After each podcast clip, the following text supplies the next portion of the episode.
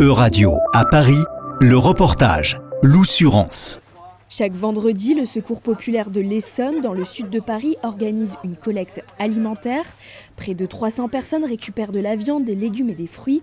Pour Founé, mère de 5 enfants, ces collectes sont indispensables. Euh, admettons les petits 4 sacs que j'ai au magasin, je vais peut-être débourser aujourd'hui 50 euh, euros, même avoir un peu plus.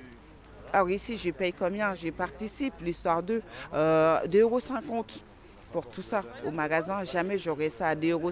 Quoi. Bénéficiaire du secours populaire depuis des années, Founé avoue se restreindre de plus en plus à la maison pour nourrir correctement ses enfants. On s'en sort plus, on n'arrive plus d'aller au magasin acheter des vêtements. Euh, nous, on est obligé maintenant de passer à la friperie, euh, la Croix-Rouge, par exemple. Vous voyez, secours catholique aussi. Mais il n'y a pas grand-chose, honnêtement. Maintenant, nous, on sort plus beaucoup.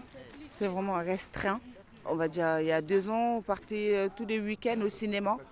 Mais là, c'est plus le cas. Manuela Chevalier, chargée de mission au Secours populaire d'Essonne, remarque d'ailleurs une augmentation du nombre de bénéficiaires. Alors, on a environ depuis deux mois entre 15 et 30 personnes nouvelles hein, qui viennent euh, s'inscrire hein, pour l'aide alimentaire, oui, chaque semaine.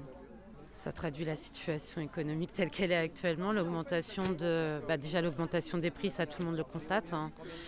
Les personnes, euh, on a beaucoup de grandes familles, hein. donc euh, faire des courses, ça devient très compliqué. Donc euh, tout s'explique comme ça en fait. C'est la situation de manière globale et nationale. Une situation européenne également, c'est ce que révèle le premier sondage sur la précarité et la pauvreté en Europe, commandé par le Secours populaire et réalisé par Ipsos.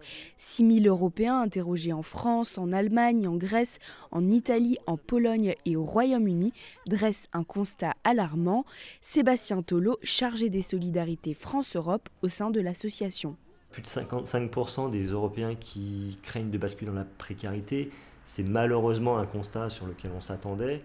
Par contre, on a des disparités qui sont notamment sur le type de public. Euh, euh, qui sont touchés notamment en Grèce, ce sont surtout les jeunes. Et en Royaume-Uni, euh, la catégorie la, plus impactée, ce sont les familles monoparentales.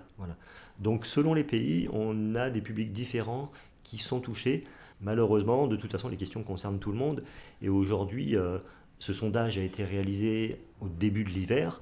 Euh, la question des coûts de l'énergie est une question centrale pour l'ensemble des pays euh, que nous, dans lesquels il y a eu le sondage réalisé. Un deuxième sondage européen sera commandé par le Secours populaire l'année prochaine, cette fois-ci à plus grande échelle. C'était un reportage de Radio à Paris à retrouver sur euradio.fr.